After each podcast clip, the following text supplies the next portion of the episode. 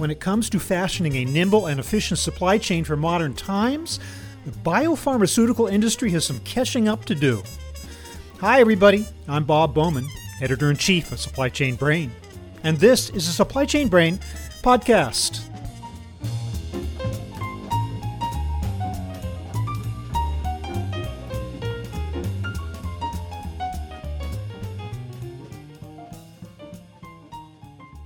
Biopharma has played a starring role during the COVID 19 pandemic. Researchers developed vaccines for the deadly virus in record time, and while there were numerous snags on the distribution end, we're nevertheless making significant progress in delivering the vaccines to all who want them.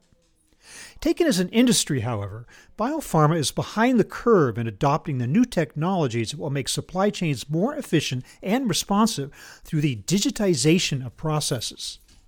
Maybe it takes the perspective of someone with military experience to get the job done.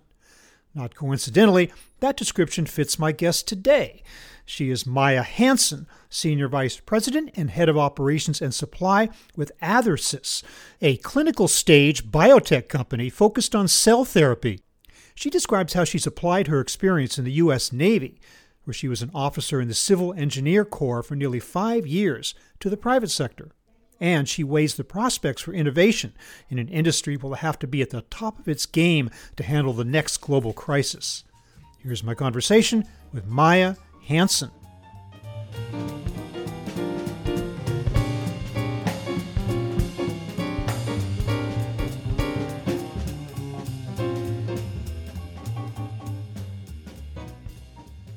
Maia Hansen, welcome to the show. Thank you, Bob. Great to be here. You have a really interesting background in logistics and supply chain expertise. I want to explore how you got started in this business. First of all, your first exposure to logistics and supply chain was it in the military or did you have some interest before you joined the Navy?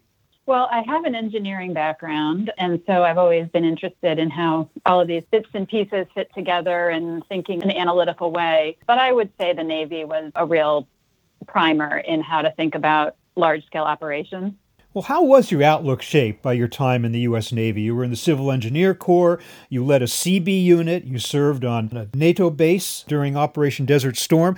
How did all this shape your outlook and, and approach to the whole world of logistics and supply chain? Yeah, well, first of all, it was a great experience and I learned a lot and developed a lot. The military, I think, is very unique in giving young officers a lot of operational responsibility at a very early age. So, for example, I think I had just turned 25 and I had 40 or 50 people working for me in a fairly independent unit. And that's not that common in the civilian world. So, it gives you a lot of exposure to leadership in general. The other thing that I think when you're in the military, at least in the Navy, you kind of take for granted, but I've really appreciated as I've had several years of distance from the Navy, is how good the Navy is at building systems and building capabilities in their team. And if you think about, say, an aircraft carrier, and I wasn't in, in that part of the Navy, but it's just a good one that I think most people are familiar with. An aircraft carrier has about four or 5,000 sailors on that ship. And it is operating anywhere in the world. It's nuclear powered, so they're not refueling. They're operating their own nuclear reactor. They've got their own airport, which is very dangerous and has weapons on it. They're making their own food. They're basically running a city of 5,000 people.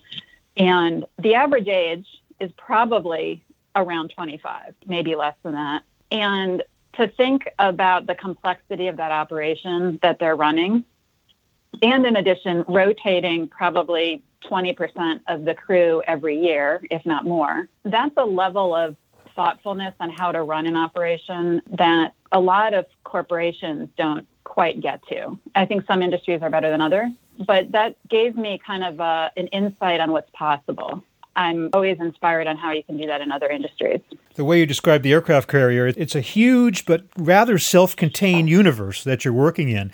And when you get into the private sector, you get these dispersed supply chains with all these external partners that are harder to control, I would imagine. I mean, to what extent are the lessons that you learned in the military translatable into the private sector? And what are some of the issues you encounter when you try to do that? Yeah. Well, I mean, first of all, and let me go back to the Navy. It sounds outside in, very controlled, but they're all over the place. They're being resupplied all over the world by lots of other parts of the organization. So it's not quite as self contained as it might seem. And it's also not quite as hierarchical as people think from the outside in. So mm-hmm. I think there's more similarities. Just thinking through what is a massive global organization look like? How do you have some common standards? How are you training your organization so that it can interact and rotate quickly? And setting expectations for your suppliers so that you're collaborating well and they understand what you need and you understand what you need to do for them to be successful. I think are some foundations that on the one hand seem obvious but don't always get done. Okay, so you served your time there and then you entered the private sector and you encountered some of the issues that go on there as well. And I understand that you carved out, at least partially, an expertise in pharmaceutical and medical devices. Is that correct? And if so, how did you venture into that area? Yeah, so I was after the Navy and after some work in, at the master's level, I joined McKinsey and Company, and I was with McKinsey for uh, just over 20 years. And had the great opportunity to be part of building the operations practice, which is a pretty big part of the work that McKinsey does now. And that practice serves all industries. Early on, I worked a lot with kind of basic industrial companies in steel and aerospace. And at a few years in, had the opportunity to work with a pharma company and really enjoyed the work, both the meaningful nature of getting therapeutics to patients, but also the technical challenge and kind of the global nature of the supply chain. Mm-hmm. And worked within a number of different pharma companies, some med device, a lot of manufacturers, but also distribution, and had a really great time building our capabilities and working with a lot of great clients in that area. One of the things about that industry is it's so highly regulated. What other unique challenges do you face in pharma that may not be present in other types of global supply chain industries? Regulation is a good point. Part of regulation is also that the supply base and you know there's a lot of technical challenges in terms of on the upstream the qualification of a supplier or a raw material is very specified for all the right reasons even if you didn't have the regulations in place, you need to do that, which then limits the number of suppliers that can fulfill those kinds of needs. And then downstream, the healthcare system, particularly in the US, is very fragmented and it still has a ways to mature to the same level of yeah, transparency and efficiency that some other industries have been able to get to. What kind of additional weak points do you think were exposed by the coronavirus pandemic? Oh, well, on the raw material side, there's kind of the usual supply chain challenges of shipping things and things being held up because the flight wasn't available or those kinds of things that I think are affecting all industries. In addition, because so many companies are now focused on making vaccines and other therapeutics, a number of raw materials and certain nodes in the supply chain are kind of oversubscribed. And they often are in areas that you probably wouldn't think about a lot. So things like bags that hold media and raw materials and other things, or the irradiation outfits that are irradiating those bags. I think if you went back five years ago, that might not have been on the top of a risk register because they're a consumable that's not the most expensive part that people might not think about. But some of those things that are a little under the waterline are now things that we're all spending a lot of time focusing on. What did we learn about sourcing vulnerabilities, about over reliance on materials from outside the country, specifically China, but other places as well? Actually, that hasn't really impacted us so much. So I'd, I'd probably just be sharing back what you are seeing in the press. We don't source much at all from China. On the global nature, we do have a global supply chain, both on the raw material and the CMO manufacturing side. It's working across time zones, but that's always been there. There's been a couple things around shipping that have been a little challenging, but for the most part, that hasn't been the main issue from our side. So, what has been the main issue? What you described before, or some of the subtleties that you brought up, or are there other issues too yeah. that pop up? Yeah, it's much more subtleties on specific components, specific raw materials that are now just have huge demand that in the past would not have. I will say one benefit of all of this, I think for us, is the very rapid innovation in figuring out how to store and distribute highly cold chain logistics. As you know, the Pfizer vaccine is stored in an ultra cold environment, and that's also the way that our doses are stored. So I look forward to, over the next couple of years, there being new capabilities out there that might not have been there in the past. The clinical nature of biotech, I take it it's a global thing. That must be an interesting challenge, yeah. just uh, coordinating and integrating your clinical efforts on a global basis. Can you speak to that a little bit?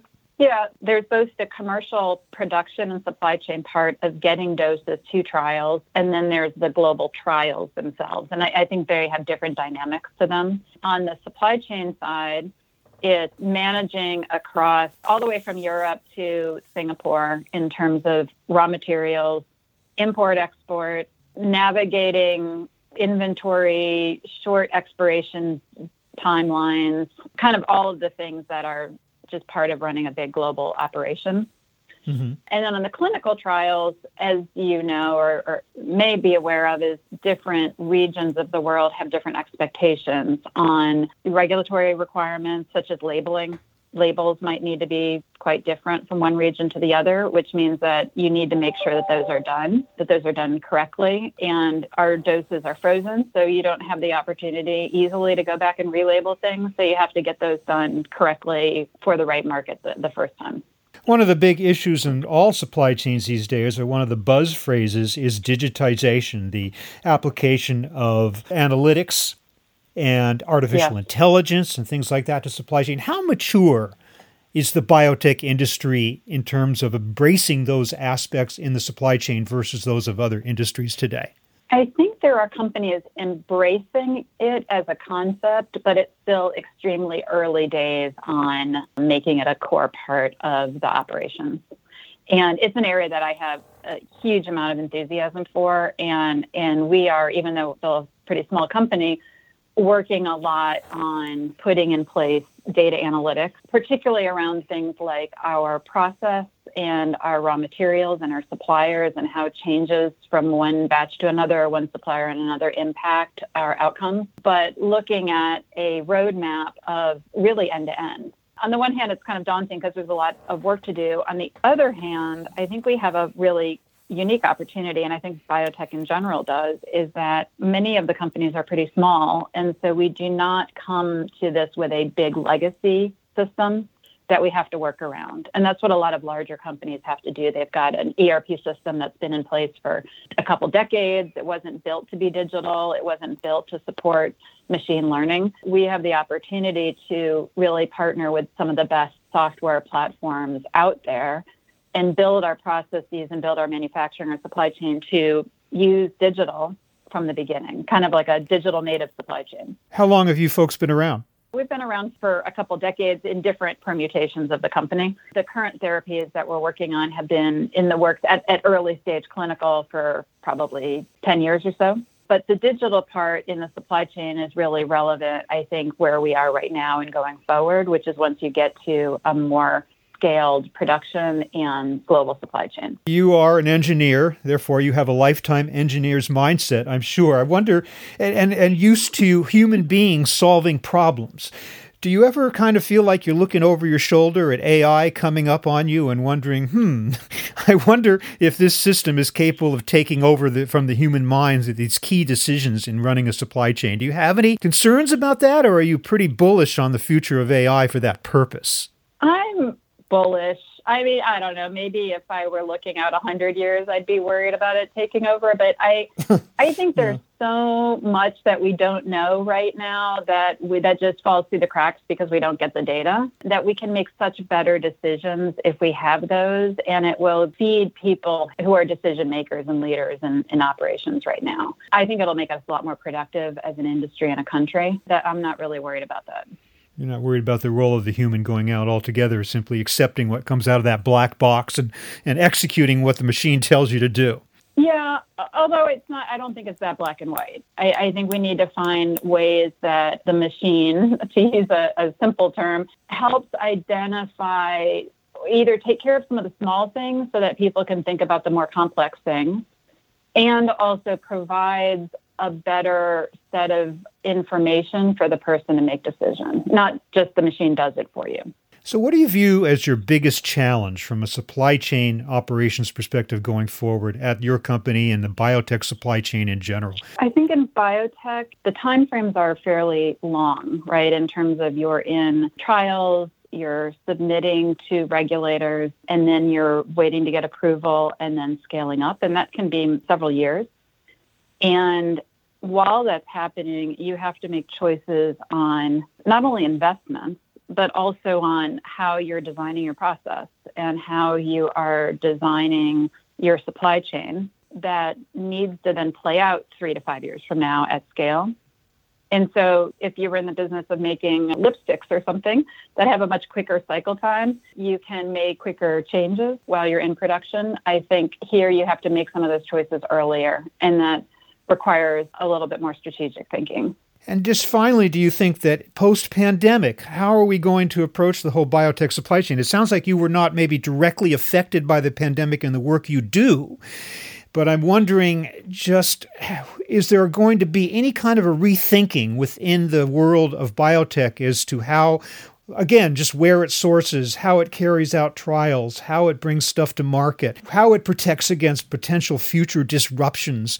Any thinking there on what the world might look like in biotech post pandemic, at least until the next pandemic hits us? Yeah, I do think people are going to be much more focused on in country or in market supply chains. So, for example, if the US market is a major market for you, which is the case for many companies, ensuring that you have production in the US, ensuring that at least your more significant or more complex suppliers are located in North America. I think that will be both from a logistics and maybe also political standpoint will be important for the, the broader industry to think about. That said, in biopharmaceuticals, the market is global and there is a market in Asia, there is a market in Europe, and so we still have to think about production and and supply chain in those areas. And then secondly, there are some of these areas of both supply and, and production are very specialized and it will be hard for them to pop up immediately in a particular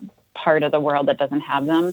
And so thinking through how that shifts over time is going to be pretty important. Maia Hansen of Athersys. Thank you so much for sharing your experience and your insights into the world of supply chain and biotech and elsewhere. I really appreciate your being with me today. Thanks very much. Well, thank you, Bob. Great to chat with you.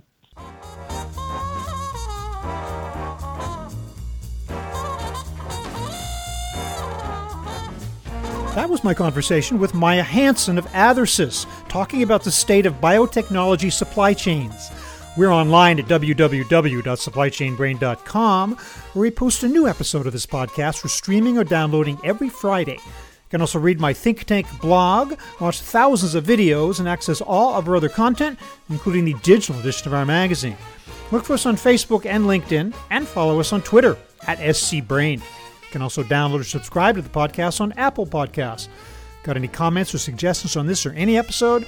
Email me at rbowman at supplychainbrain.com. Stay well and see you next time.